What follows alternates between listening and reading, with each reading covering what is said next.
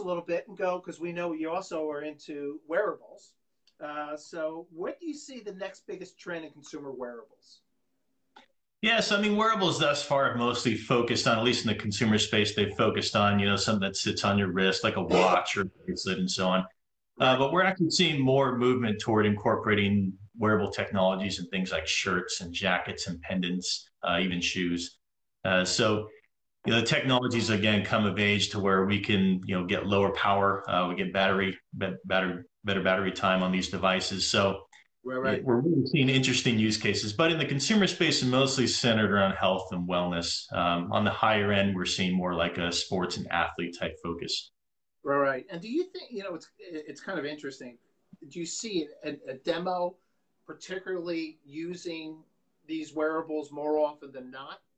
You know, are the baby boomers, you know, using these devices more than millennials? Because millennials were ones who never wanted to wear a watch Now all of a sudden the coolest thing is a smartwatch or, or some sort of wearable. You know, I'd be curious to see if you guys see the clients coming and saying, we're looking for a particular demo, or is it more just health across all demographics?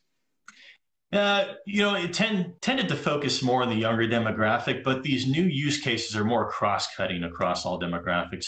And we've definitely seen more uh, interest in, you know, especially things like, you know, wearables around detecting falls, uh, just for more elderly care or some of the hospice areas. So yeah. those have definitely become uh, more of interest lately. I've, I've noticed that.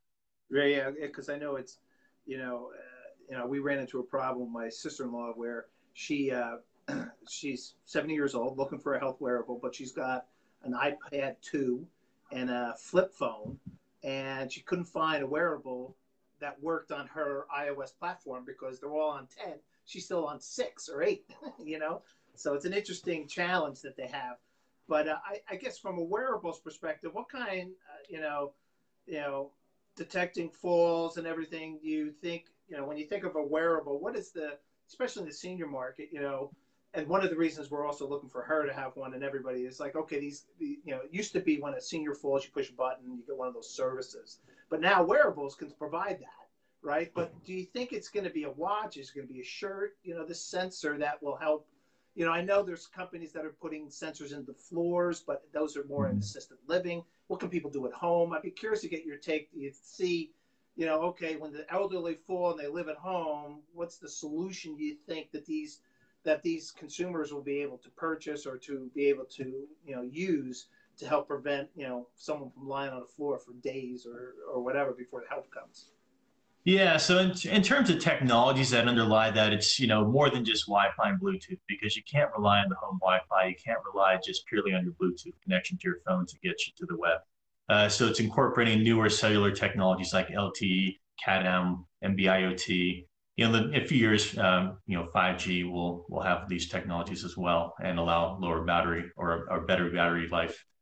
So those are some of the underlying technologies. In terms of form factors, uh, you know, I've seen everything from necklaces to you know watches to you know just something you stick inside your shirt like a pin. Uh, so there's a number of different uh, permutations for you know solving this problem. Um, you know, I think ultimately it's about creating that core technology that can move across uh, form factors. Right, right, wherever they go and stuff. Um, so you think from from um, from a wearables, you know, I'm curious to see, you know, okay, yeah, it's health now are we going to start controlling other devices with our wearables, right?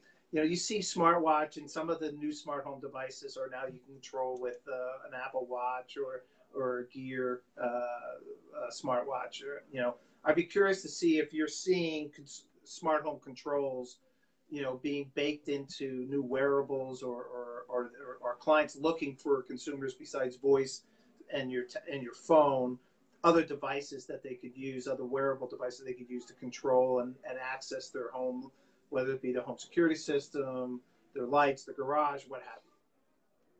Yeah, so for the watches, I think that's primarily the, the control method for wearables in terms of interacting with the smart home. Now you have these sensors on your body that can interact, but it's more of almost a passive or a proximity type interaction. It's not so much an active interaction with the user. I think the active interaction is mostly going to happen with what you see on the watch side. Right, right. Yeah, it's interesting because it, it reminds me of, I've always said that like voice, you know, like we're moving to a world where we're all going to have our own Jarvis, like from yep. Iron. You think about it, you know, you have it, you know, in the home, you know, running your house now, and then you have things like, uh, uh, then you have it in the car now. They're baking into the car and appliances, and now we're getting, and now it's in wearables. You know, who knows what's going to be next? You know, in terms of, you know, I really believe it's all going to be one, but that's that's a whole nother world, a whole nother discussion. So moving on to the next topic, we have a topic: augmented uh, reality. You know, you guys get involved with this. Do you yep. believe augmented reality devices will become fairly common in the consumer space, or do you think it's going to be more of an enterprise type of play and being very vertical, which is where I think a lot of the virtual reality is kind of headed uh, with uh, how they're baking that technology into areas like whether it be travel or constructions and what have you. But your take and, and what you guys are seeing at augmented reality, uh, you know, do you think it's going to be you know, a fairly common thing in the consumer space. In the consumer space, I still see augmented reality a ways off in terms of head-mounted devices, um, and you know more so mixed reality. I think that's really the ultimate goal. But it, as far as a near-term use case for augmented reality, I think it's mostly going to reside on the phone or your tablet or your laptop as as it does today.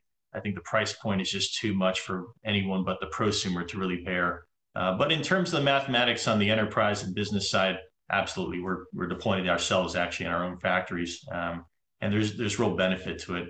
But as we get those price points, you know, as we get volumes driven up on the business side, it'll drive price points down on the consumer side. Maybe someone creates that killer app to make the mathematics work for a, consumer to buy something that expensive. But you know, I still think we have a lot of work to go on the technology as well as the supply chain on it. Yeah. So what about mixed reality? Right? Do you, you know, will we see most cases or things, or where will we see the use of mixed reality, which combines both augmented and kind of virtual reality? Well, the hope for mixed reality is it'll become kind of that next cell phone where you do away with this over screen that you're carrying around all day and you just wear your glasses and now you have your entire life and your network of friends and everything else you do in your life kind of at your you're right at eye level and you can interact with the voice, you can maybe have some sort of touch device that like a totem or you're touching the glass itself. But that's really kind of the dream that everyone has with uh, mixed reality is making it kind of ubiquitous and adder to, you know, your day-to-day life. Yeah. There's a lot of cool use cases that we've been looking at for mixed reality if we can get there.